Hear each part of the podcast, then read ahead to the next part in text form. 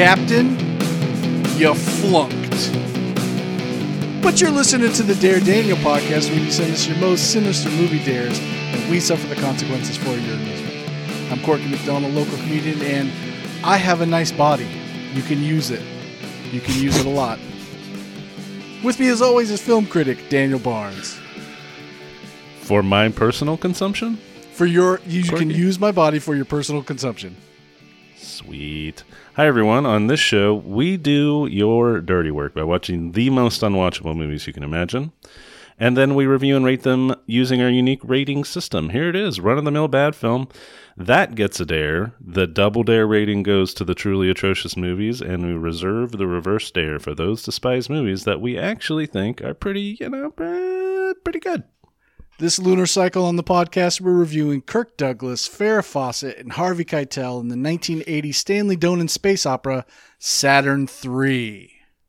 Saturn III came to us many, many moons ago from one of our oldest and dearest friendly listeners, thou who shalt not be named, Lord Voldemort, dared us this movie. And Lord Voldemort is a fantastic contributor and sharer of Daniel uh, Dare Daniel on on social media. So we thank you and we applaud you. Absolutely. You're the best. You're not like that other Voldemort. He was kind of a jerk. Voldemort's dare goes like this. And during the abomination that was shining through, could wow that I mean, that is, a long time. right? That is a That was long episode time ago. seven, I think. That, that is old school. And during the abomination that was shining through, could bring up a whole series of bad war movies, many of which would include Clint Eastwood. But I don't think you've yet reviewed a bad science fiction movie of which there are so many choices. Going back to 1980, Saturn III. Kirk Douglas, Farrah Fawcett, and Harvey Keitel. What could be wrong with that combination?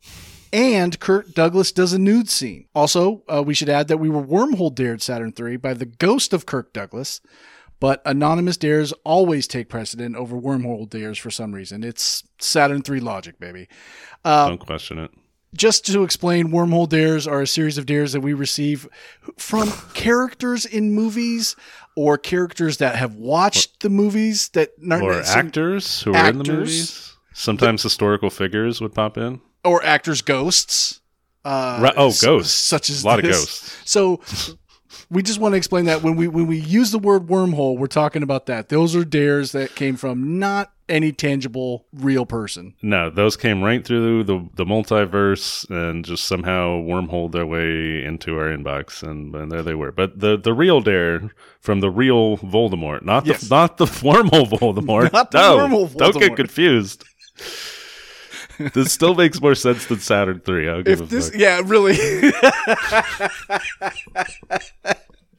Anybody listening to this for their first listen, and you're just utterly befucked by what we're talking about, just just know that Gibberish. Saturn Three made less sense than what we're talking about right now. Yeah, we're very on message and on brand with this. The IMDb synopsis, which usually makes even less sense than any of this shit. Mm-hmm. The IMDb synopsis for Saturn III. Two lovers stationed at a remote base in the asteroid fields of Saturn are intruded upon by a retentive technocrat from Earth and his charge, a malevolent eight foot robot. You know, I actually played drums in Retentive Technocrat. we killed the eighth grade dance. You guys Um, were good. We were good. Just it was like arty arty punk, you know. It's a retentive technocrat. Who didn't mm-hmm. love that?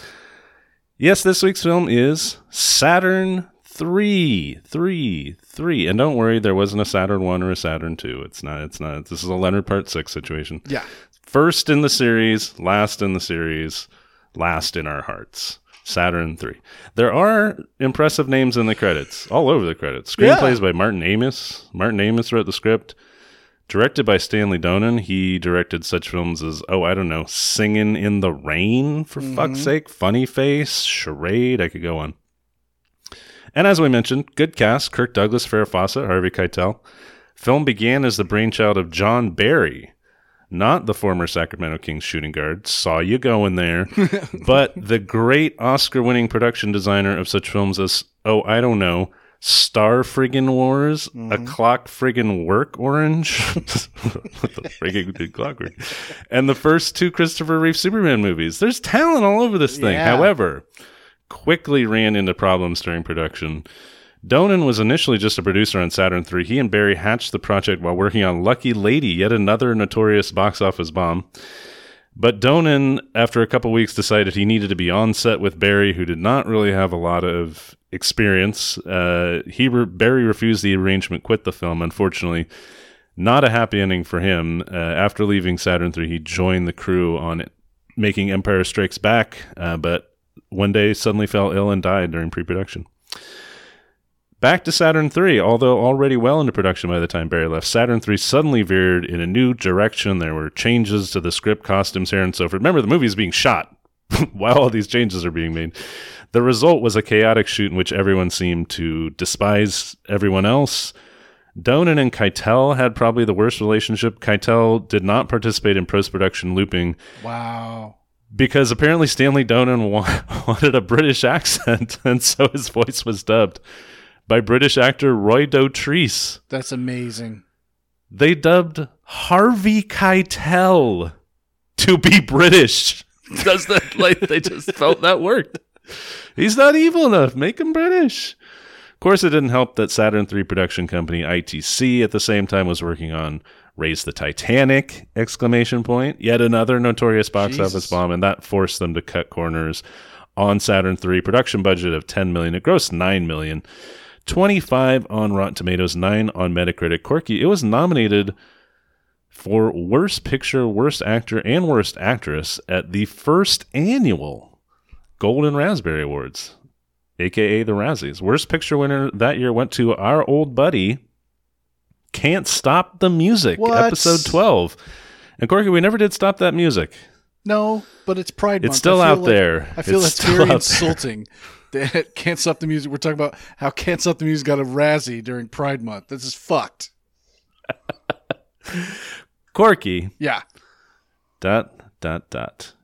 Can't Stop the Music. I, I don't think you liked it, but it was the first reverse dare rating that I gave on the show back in episode 12. And I haven't given that many of them over the years. No.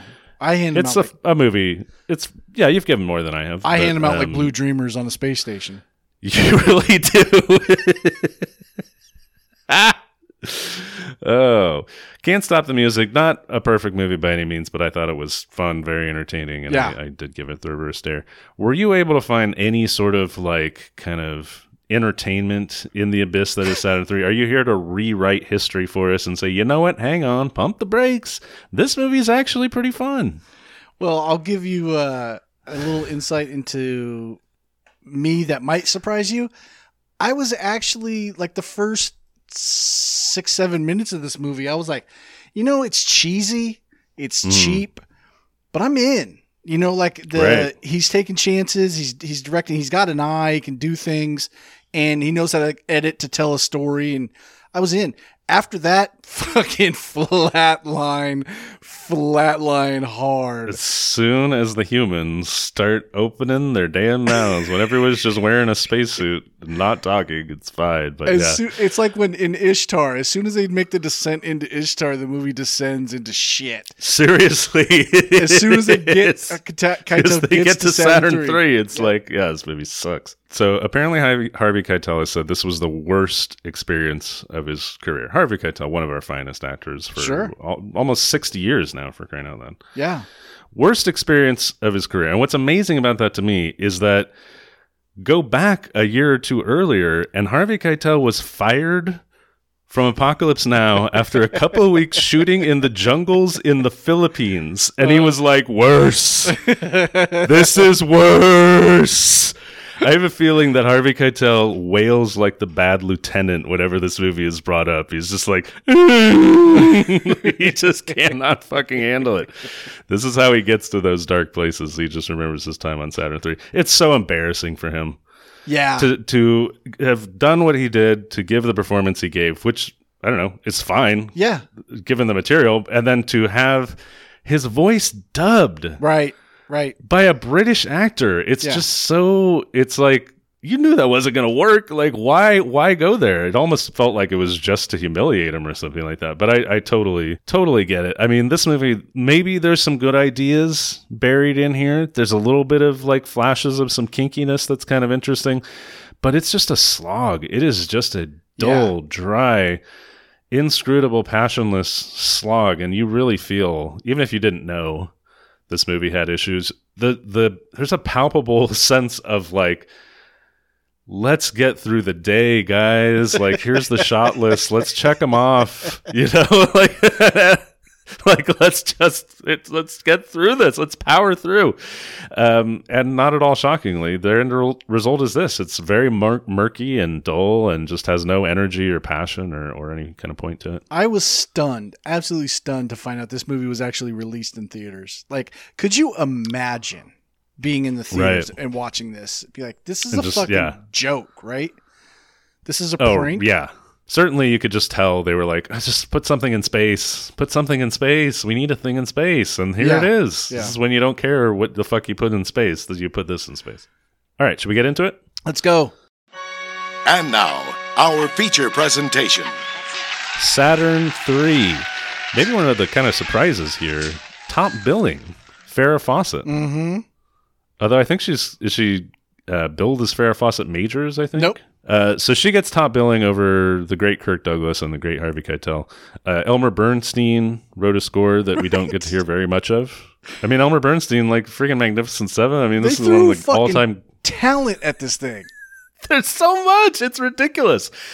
But the score is barely in the movie. Most of the there's not very much of it. So, all right, we get through the opening credits. We're a minute 13 in the movie, and bam, there's Saturn. But it's Saturn 1, Saturn Prime. It's your normal, everyday Saturn. We're not at Saturn 3 yet. Speaking of Star Wars ripoffs, yeah. Here's one right away. It's the classic Star Wars opening underside of an enormous oh. ship looming into frame and passing over the camera eye. You know, um, yeah. again, there's we could we could make this entire podcast just about Star Wars ripoffs from this era because there's just so many fucking bad ones. I feel like this movie is all set design. It's all about like the production design. They yeah, the, the and effects the, and are shit. The script oh, is yeah. n- negligible. They they have on screen talent, but they're not given much to do.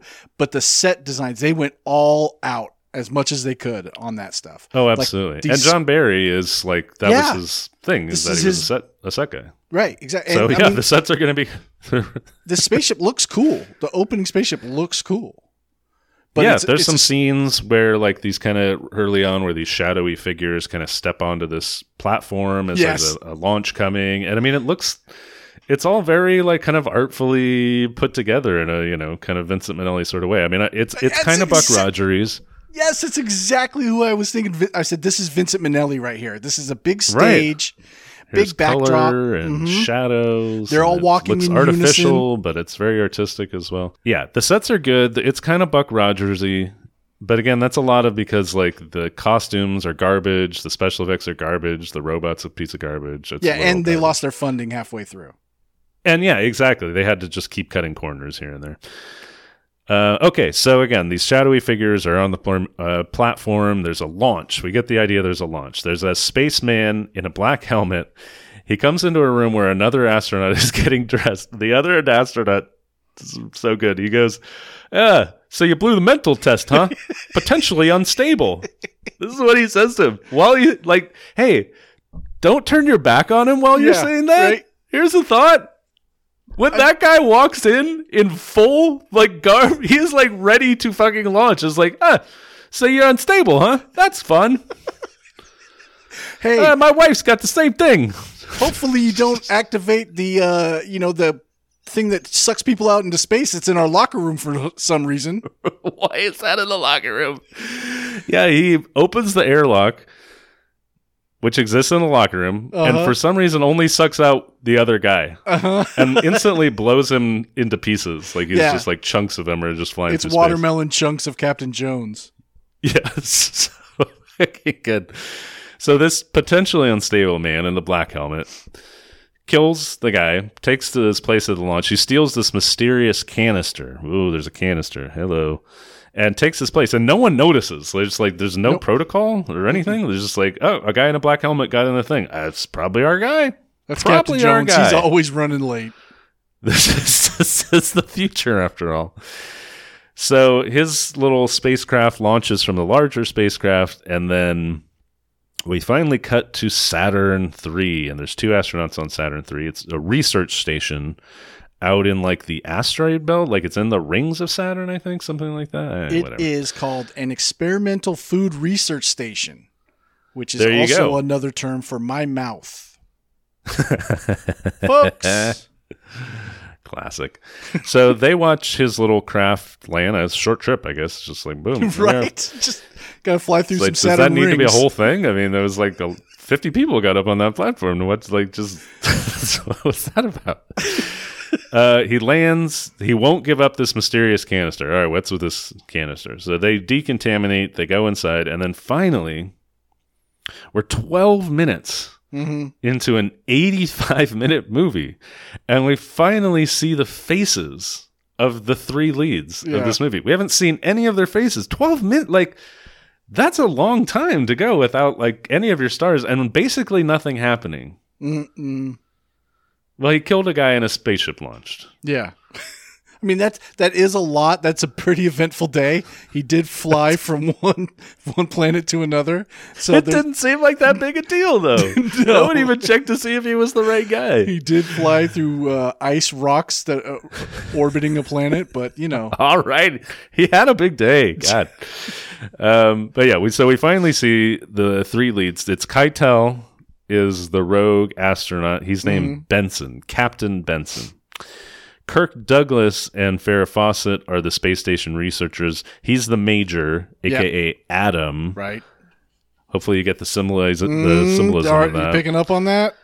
I did, and then Farrah Fawcett is his much younger uh, fellow researcher slash lover, and she is named Alex. Okay. Keitel right away is just evil glare glaring the oh. fuck Oh. out of it. Like he is just like, oh, you want me to be more evil? Yeah. More evil than this? Okay, you sure? There's there's like naive and then there's stupid and they are stupid when it comes to him.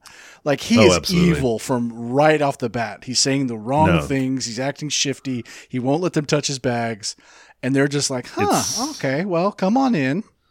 It's it's all bad. Yeah, you do drugs too? bad. Okay, that's fine." Great. They ask him Um, because he's unloading stuff off this ship, and they ask him any urgent unloads, which is often something I have to do because my mouth is an experimental foods f- station. Folks, bingo. Nice. We got a running theme. so Keitel is is just glaringly, literally glaringly evil. Um, But they apparently felt they didn't make him evil enough because when he speaks, his voice is dubbed by a British voice actor, Roy Dotrice. I'm gonna say if you gotta be dubbed by anybody, be dubbed by Roy Dotrice. He his work on the Game of Thrones books and the Harry yes. Potter's audiobooks. He's he's amazing. Oh, he's one of the all time great voice actors. Absolutely. And yet at the same time, Not, does not work. you cannot recover from this. No. It's not as though Harvey Keitel was not a known actor at this time. Right. Household name? Probably not. But if you knew movies, you knew Harvey Keitel, Sure. right? Like Yeah. he'd been in some things. You can't recover from this. The movie will never recover. It's just too bizarre, too weird. And so right off, it's just like, boy, this movie is a fucking joke. Um, Adam and Alex, again, they're they're lovers. Um, there's kind of a like bohemian vibe to them. you know, Kinda. it's very like um, He is a kinda, military man. kind of chill. He's a military man, and they are um, they are monogamous, which Harvey Keitel is um, surprised by when he hears that at, because yeah. it's not part of it. Yeah, um, but they have kind of like a, a laid back, kind of a kind of an older hippie sort of a vibe to them. Although it's really problematic when you start trying to break down when did Major get there and when did Alex get there? And because Right. later on, Captain Benson says when you brought Al- uh, when you brought Alex along with you, was that for her or was that for you? So w- did he raise her on that planet? Because he seems to have been gone from Earth a long time. She's never been to Earth. Right, exactly. Yeah. So it's questionable as to I have no fucking He idea. raised her to be his lover, right? Alrighty. Alrighty. oh, so fucked up. All right. So Benson says something about how your research is behind schedule and you need help, and that's why he's there. He tries to make a call, and Alex or uh, Adam just dumps a, a whole bunch of like um, kind of exposition on him. We're, we're really like kind of setting the parameters of the plot here because Yep. he says, no external contact while we're shadow locked. You know that. Like so he's like, all right, 22 days. So we've like we've set like these kind of boundaries around like why they can't communicate with the outside world. We started the ticking clock, 22 days. They're out there on their own, right?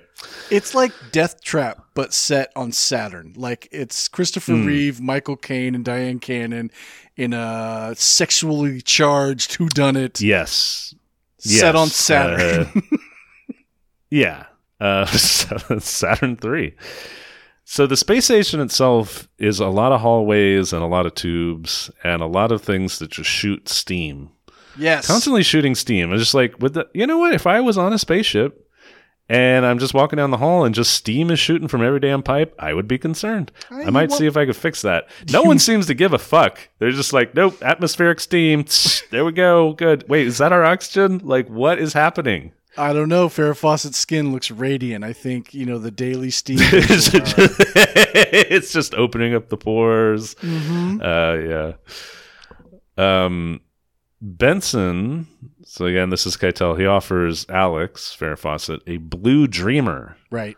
to help her sleep, uh, which is like you know it's a drug, and I guess it has some kind of like psych- psychoactive properties as well. But um, she's never seen one before; she doesn't know what it is. There's a shower scene with Kirk Douglas. Um, uh, she shows him the pu- the pills, and he's kind of tells her what they are, and she says, "Let's try one," and he's kind of, eh, you know, whatever.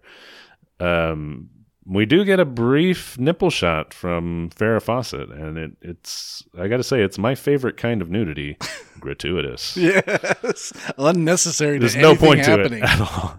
no, nothing's happening in this scene at all. Um, late at night, she hears her dog in the lab, and she goes and and rescues the dog, The dog's name is Sally, Sally. That's it. and the s- the cylinder that the captain has brought is not to be confused with the forbidden fruit in the Garden of Eden, because they are not just hammering that hard. Oh no. Yeah. She she's kind of drawn to it. She touches a little bit and he yells, No. And then he inspects her dog and he says that it's something to eat. Um What's what happening the, on Earth? a semi interesting wrinkle here that does not really get explored too much is that Earth is like a hellhole, right? Yeah, like people right. are eating dogs, there's no monogamy, and this space station is just like an idol sort of away from all of that all of that madness. And like you say, she's never been to Earth. She's living in this space paradise with the major, you know, and again, that whole this is paradise, it's unspoiled. Yeah. And here comes the, you know, the outside influence. Here comes knowledge and- of Earth. But why? corrupting I mean, it. why did Keitel even need to get to this place? We never find out. Like, he apparently escaped Earth, got to that place, even though he failed his mental exam. And then why didn't he just chill at that other place? Like, he was escaped. right like it, why he needs to hold up here is it, it doesn't make any sense like well, you're just going to go here and just you could go anywhere right Yeah. like it's just why here I, I mean again i guess because he'll have three 22 days shadow locked and they can't contact the outside world or but like what's like is But this wasn't even his mission. He just took over Captain Jones' identity and took his thing. well no he was going to shoot do the mission but he was he failed the psych exam So, oh, Captain Jones was going to do it? benson so harvey keitel Yeah. was going to do this mission. They did, they called him psychologically unstable, and so the other guy was going in his place uh, as his, as he was getting ready for it. So and that's why he the- killed him and jumped. Hector the robot was always going to come. It was just going to come from Jones. yeah. Again, motivation and like context for any of this is like Because if so, then it's Jones just not is, there. Jones is just as evil. I mean, I I have no compunction about him being killed. Anywho, I don't know. He was too naive to be evil, I think. It was like the guy who failed the psych exam, who was supposed to do the mission you're doing, walks in in full astronaut garb. If you walked in in a sweater, you'd be like, Not wow, what are you doing here? But he comes in in full astronaut garb, ready to fucking go. Uh, well, whatever. Let's not Captain get Jones is like Marjoe Gortner in, in Viva Knievel. Just like clueless, but involved in the worst plots.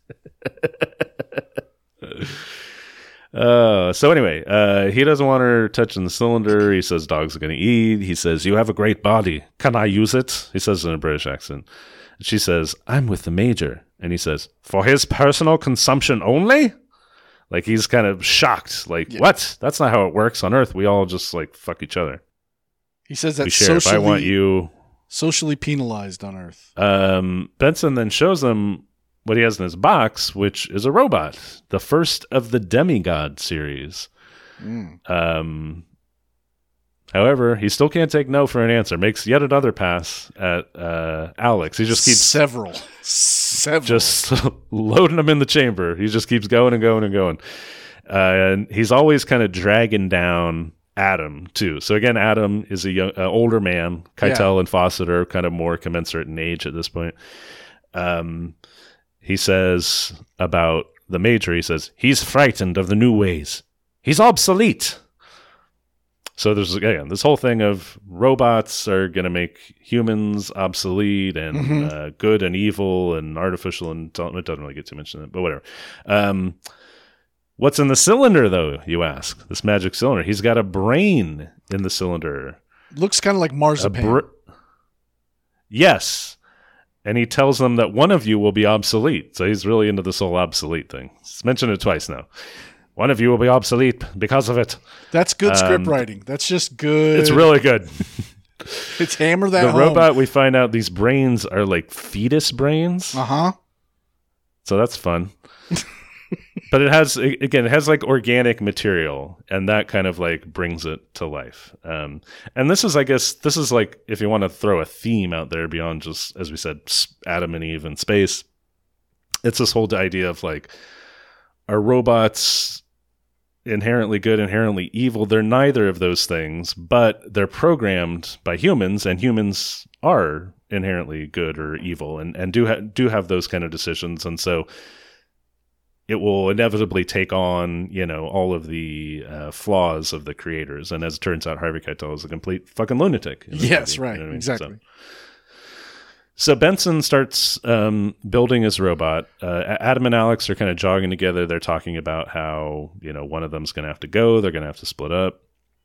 Captain Benson is building the robot while Adam and Alex go have a Blue Dreamer together. They split a Blue Dreamer. Yes. Um, but mid, uh, you know, mid trip, uh, who busts into their room? But the robot. The robot comes to life. He enters their chambers. The captain comes in. He says, "I want you to meet Hector." Oh, Hector, Hector, Hector, Hector, Hector, Hector. Corky thoughts on Hector? Uh, utterly frightening and uh, has birthing hips. It's crazy. Like for a robot, that thing's built to uh, to give some birth. I mean, I thought it was a cool effect seeing the blue and red veins get filled up. But otherwise, Mm, it, it mhm. just looks like kind of the Land of the Lo- uh, not Land of Lost, a Lost in Space robot from the '60s with Right. no head. Yeah, it's like again, it's kind of a neat idea. Mhm. I, I, I dig what they were going for. It's just execution is really, really bad. It's like they got halfway done with it and just like, eh, okay. It's basically like a large erector set with mechanical arms. Yeah, a lot of this movie is being wowed at uh, robotic arm moving. Yes, absolutely. I know. Which again, Like that was wow, probably cutting edge that at arm. that Oh, uh, time. no, I remember having one of those, like a little, Mhm. like a little play one, when I was a kid. Yeah, those are big. Um, but again, it just looks like shit. It just looks like shit. Um, Benson has a jack in his head that allows him to connect to the robot, and this is sort of how he programs the robot: is that he he's directly injecting not only like physical material, so brains and things into it, but he's also like connecting with it and it's taking on elements of his memory and his personality and things like that. There's a funny scene where Alex and the Major are playing chess, and Space Keitel chess. Space chess, future chess. They walk up. Keitel walks up with the robot behind him. Like it's just such like third and fourth wheel stuff. Like, what are you guys doing? Hanging out? We want to hang out. Can we hang out? Can me and my evil robot hang out? Um, the major beats the robot at chess, and that's when they go back and they start kind of. He starts trying to suss out what's wrong with this robot. He can't believe the robot lost in chess. Yeah. Um, he also says that the, the robot doesn't like to be laughed at. Right. And Adam says, when after beating him in chess, he says, "One thing you can't teach them, Captain: sacrifice." Remember that. Meanwhile, for the third act. everyone, Captain, Major, even Hector, are just ogling the living shit out of Farrah Fawcett. That's all I this mean, movie is. It's just a lot of ogling of her. She She's doesn't in a lot of lingerie lines, a lot She has a lot of outfits and a lot of hairstyles. Um. So yeah, uh, there's a scene where the captain and Hector get like a small little thing out of her eye. Yes. There's the thing about this robot, like it, it looks so fragile. Like it, it's really tall and it's made of metal, but it looks really fragile and Uh-huh. shaky. But the movie insists that it's this like precise, physically dominant, quick, agile, super intelligent thing. And it always is like you can see it like arm shaking as it like goes through. Yeah. It's like, do not get that thing to your fucking eye. It's supposed You're to be like it's supposed to be the Terminator. It's supposed to be this big Yeah. hulking construction that you're f- afraid of, and then a door opens and it tips it over. it gets like bonk tips over sideways. It's like it's really got like w- those little robot dogs you get uh, cheap toys Yes. for, for a kid. right. They fall over on their side. They're just fucked. They cannot do anything after that. Yeah, they're just their legs are going, but there's nothing's happening. Um, so the captain makes another run at Alex, uh, again degrading Adam and Adam's virility. She's got a really hot space negligee. I mean, Farrah Fawcett looks awesome. She looks amazing. Movie. She's this is like Charlie's Angels era Yeah. Farrah. Um, but yeah, she has really she gets top billing just for looking hot in revealing clothes. She tells she has no character. She has no character. None. None. She's a wide-eyed innocent who just reacts. Mhm. Um, she tells the major that the captain is crazy. He's a cuckoo clock. She, which no, she said you can set time by him, implying that he's a cuckoo clock, right? How does she know what the fuck a cuckoo clock, clock I is? know. Cuckoo clocks? She's Really? never been We're to on Earth. Don't tell me on Come Saturn three they're reverting technology back to cuckoo clocks. so the captain is now, as you said, he's trying to figure out what's going wrong with Hector. He says to Hector, I wish you would talk. You know you can. Why won't you talk? And there's a kind of readout on Hector's screen that says, Not yet ready. Murder. to which he says, To which the captain replies, That was an improper thought leak. This is Harvey Keitel saying this, remember? Uh, so Hector knows the secret. So that's the other thing. It's like again, the the human is programming the robot, and inevitably, it's going to you know do. Even though it might not be created, it was created for good. It's going to start doing bad. Um, Hector knows a secret. Uh, the captain says he's malfunctioning, and Hector's readout says, "Am not malfunctioning. You are."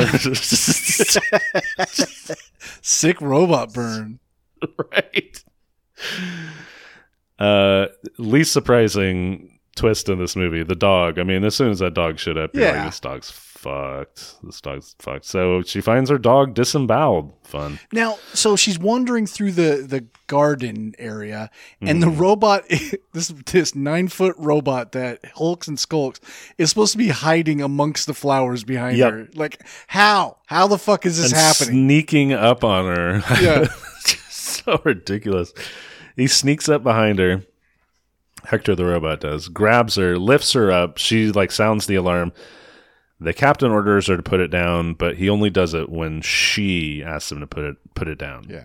So also- like the, the the captain's lust is also this is like this kind of kinky element of this thing is that you know yes captain is evil and there's all these other things but also he's just lusting hard after the unattainable Farrah Fawcett. yes. Uh, Yeah. And so, guess what? So is this giant fucking hunk of metal with uh, fetus brains in it. Kirk So Kirk Douglas she does some stunts right here. He jumps down a flight of stairs and then sprints off. Man was 62. He is fucking ripped. so Hector now attacks the captain. Adam says, let the robot have him. And they walk away, and then he says, I can't do it. It's like, you fucking dumb idiot. Like, all, like, this movie, was over. Done. Yeah. this movie's over. Let him do it. This guy has done nothing but try to, like, kill you and, like, have sex with your your mate. It's just okay, but that yeah, was also such a blame the victim moment too when she's like, "Did you teach it to kill?" He's like, "No, he wants you. We both want you. It's your fault." yeah, no, right? It's like, what are we gonna do? Um, so yeah, the major frees the captain. He goes back. He frees the captain, and they all escape while Hector struggles back to his feet. The super robot. Yep. Um, they eventually trap him while Hector's uh, down. They take out his. Well, he starts to come back to life, but they jump on top of him and they take out his brain. This was my favorite part of Um, the whole movie: watching Kirk Douglas and Harvey Keitel wrestle this prop. Yes. Oh, I to know. Try to a day give on it some heft and some danger. and failing miserably. yes. Um, so yeah, they've subdued Hector for now. The captain and the major they fight. Uh, you do this, you do that, and this is where the major, as he takes, he walks off with Alex, says, "Captain, you flunked." It's he says it like that. It's like, "Captain, you basic." but he says, "Captain, you flunked." this is such Which a what? What? 1950s Where did that come from? I don't know. The 1950s tough guy came out of Douglas. He's just riffing. You flunked. Take your walking sticks and beat it, you Jasper. It just it's This- so fucking funny. It's ridiculous. It's so so good. So as the captain picks up these pieces, here's the lines that come out of Roy Dotrice's mouth, and I'm not blaming you, Roy. He says, "You want to kill me? You want to kill me? Go ahead. Go ahead. Kill me. Kill me if you can." He's muttering this as I'm picking up the. I was just like, Hey, Roy, this is not working. Can you just say every line twice? uh, as they're walking away, Adam tells Alex the story of the mythical Hector. Mm-hmm. Who cares? I don't know. It comes back later just as like a, a thing, but who, it's what? Dumb. Um, This is where the, the captain robot- is still muttering to Hector, also. Captain's still muttering. He says, You want the girl? Sure. Sure. You want the girl. well, he's just picking up robot pieces. So, the robot um, starts the- pulling itself together like Yes. Iron Giant style, but but inc- Yeah. much slower, a Yeah. lot slower. Which he puts ha- the fluid back in himself, which doesn't. How was he doing any of this without the, The brain was not why is in the him. fluid?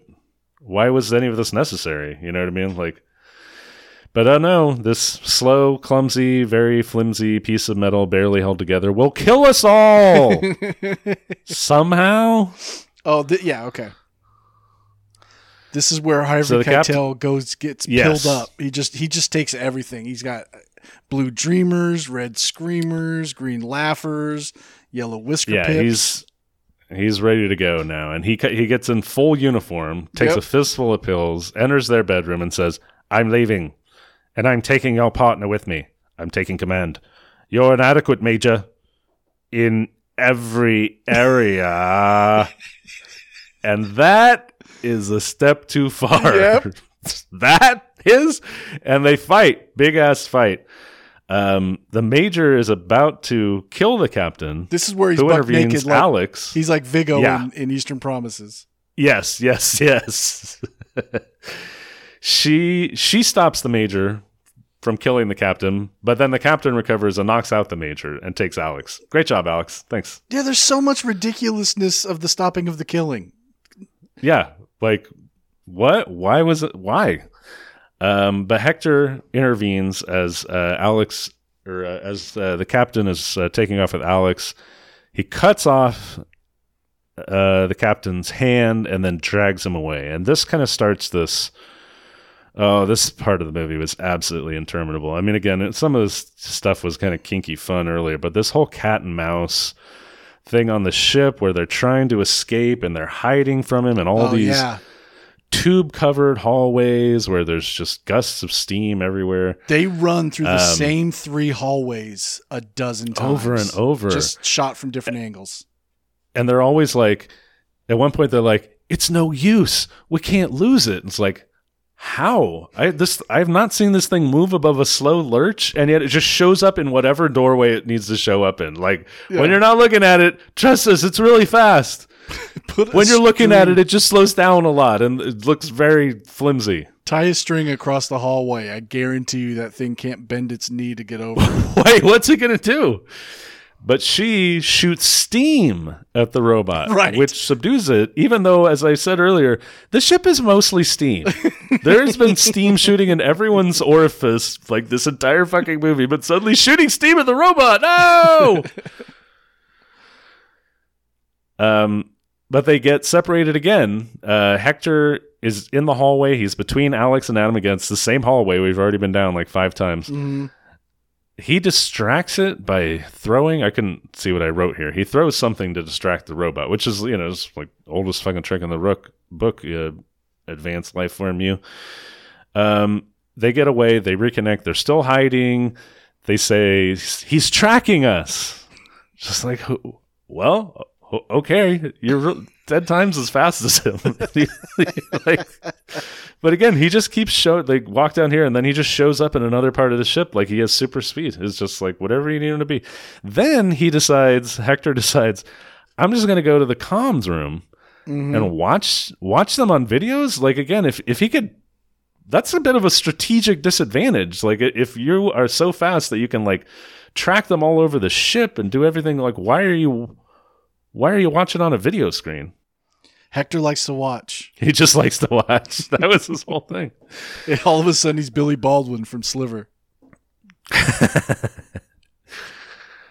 So they decide, okay, let's let's lay a trap for Hector. We're going to use Alex as bait. Uh, he doesn't fall for it because he's so smart and gets really pissed. There's the apparently the the whole thing is built on pavers, and there's just nasty water running below the floor. They lift it up, Yeah. and take the grates out in a very long, drawn out scene showing Kirk Douglas lift things. And when the when the robot shows up, she's like kind of seductively sitting on the counter, saying, "Come on, robot, you know, come on, Hector, come here." But then the major knocks him into the water. So yeah, Yes. the water is like they're they're they're doing food research, so they're growing plants and stuff up here. So they're- okay. I guess this is like their water storage is is underneath the floor. Um, but yeah, they pull this thing up, and a, a robot arm, a bigger robot arm than any of Hector's arms, knocks Hector into the water. He comes. I mean, this is insane. I don't know what the fuck was going on here. He comes out looking like he's been in a bukkake movie. Yes, Like, it's- the icicles that cover him look like a hundred guys have fucking come all over Hector. It's like the Michelin Man started melting. It's so weird. like, yeah, how did he get icicles like in a half of a second? What the Yeah, fuck- what is that?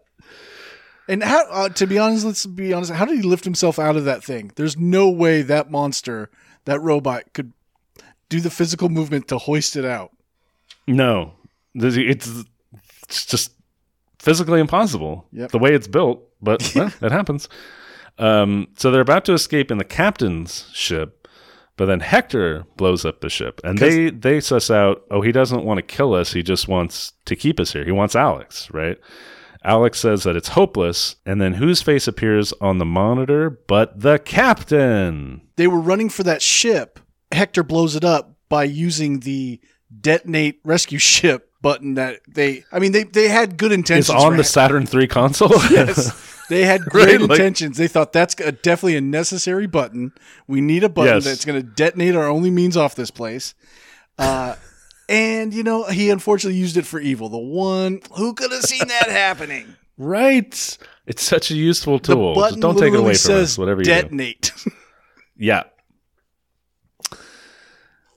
Weird that they programmed that.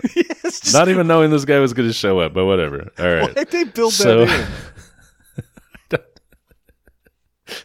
It's like in uh oh fuck in Clifford, Clifford, yeah. where there's a setting on the ride that breaks the ride. It's like that's not. You should not have programmed that in there. I mean, that's OSHA should have shut that down right away. Uh, okay. So yeah, who's the captain? What the captain? And he says, "Yes, I'm alive." Hector and I have come to an arrangement, and he just kind of monologues. They follow him through the tubeways. They come in, and oh my god, Hector is melded with the cab- captain. They're like combined now, and Alex and Adam recoil in horror. I got to say, this part gave me a kind of a just kind of like, oh, that's pretty creepy. Just that Yeah, uh, the captain's ripped open face was now on Hector's head. It's a little Cronenbergian. Yeah. it's the whole Yeah, that's a mach- man and machine kind of thing. Um, So except, then- you know, bad.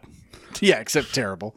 Um, But- Alex and the Major react like uh, like Laura in 365 Days because apparently they faint and then Yeah. wake up somewhere.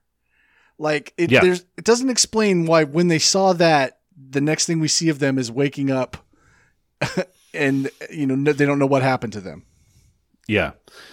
And by the time they, uh, as they were sleeping, however long this was, passed out, the eclipse ends. Remember the 22 day shadow locked eclipse, so people can they can communicate with the outside world again.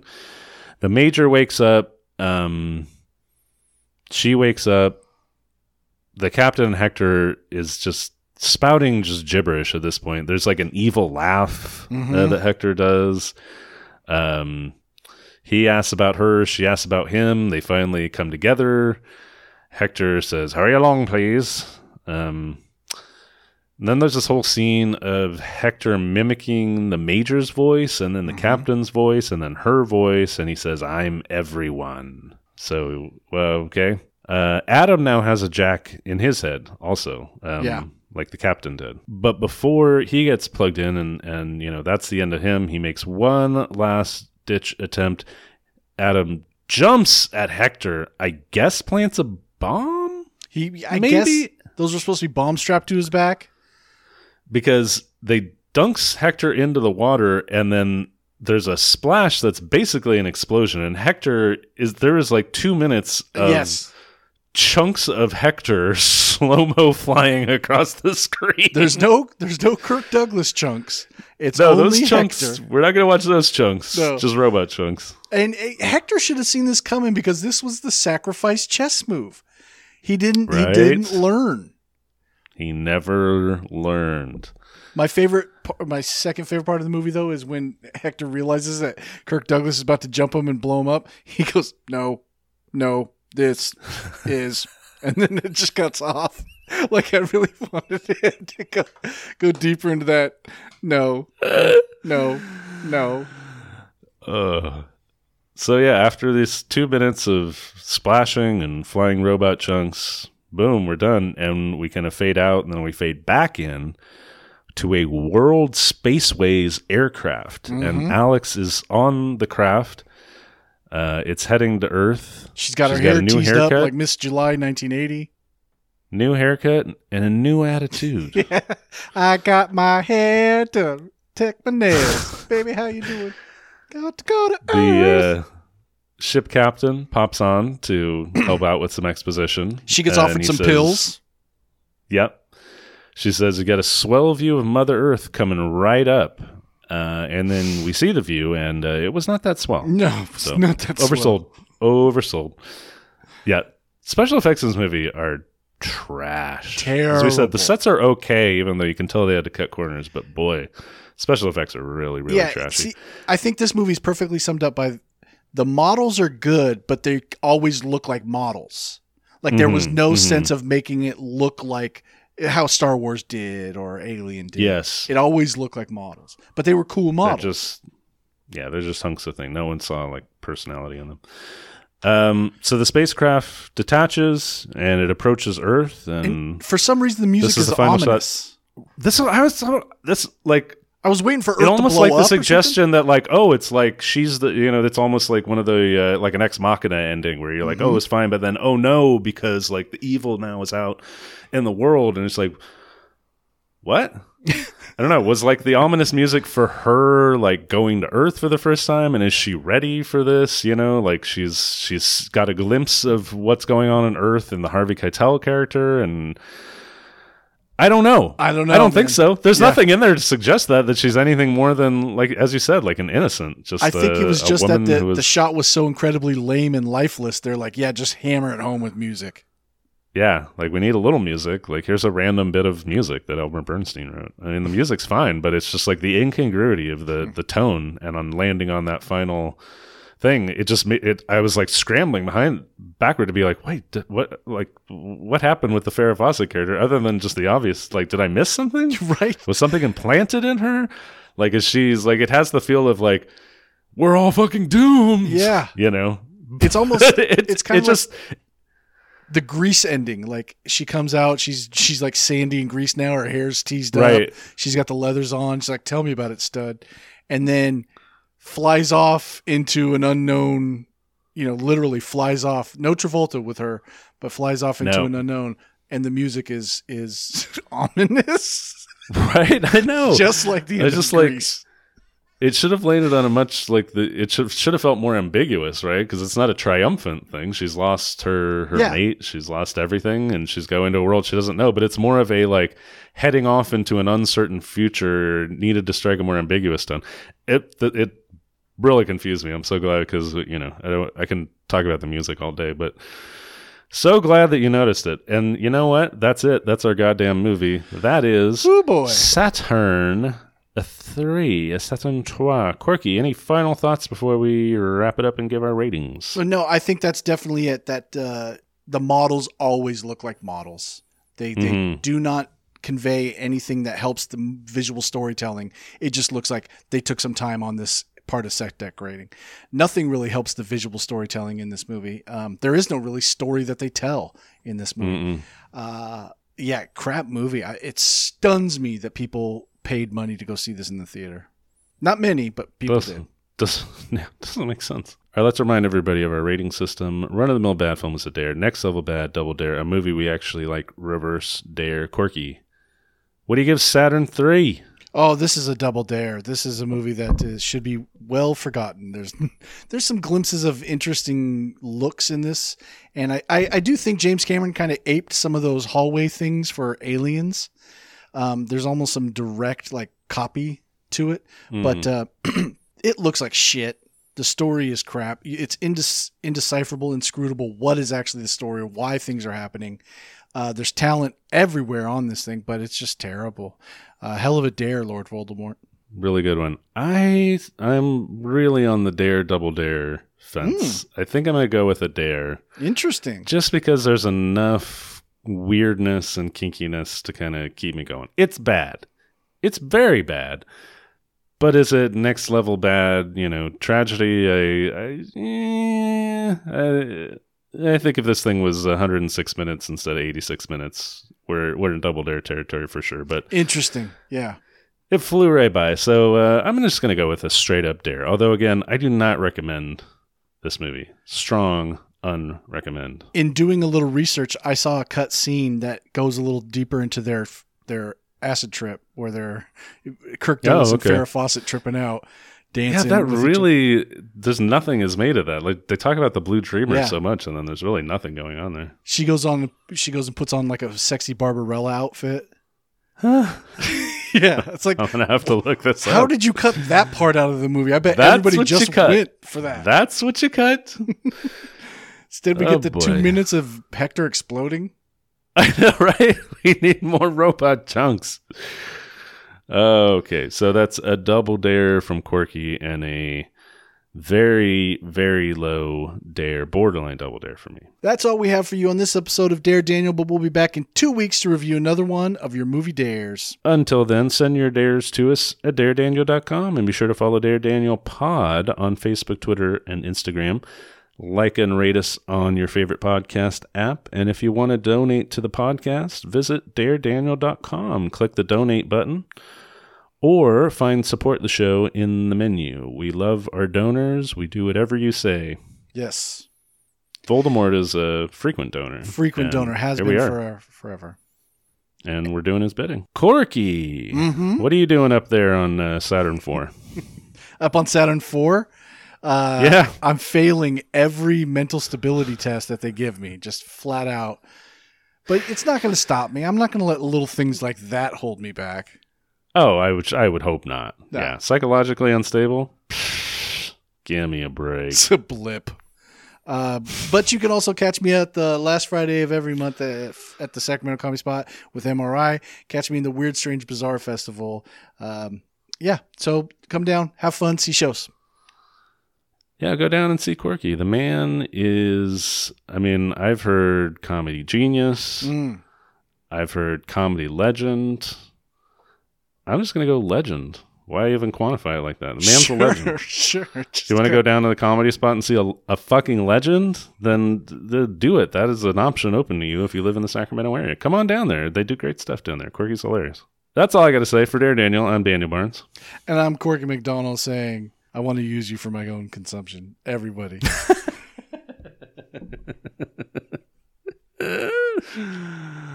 We oh, love you. Oh, boy.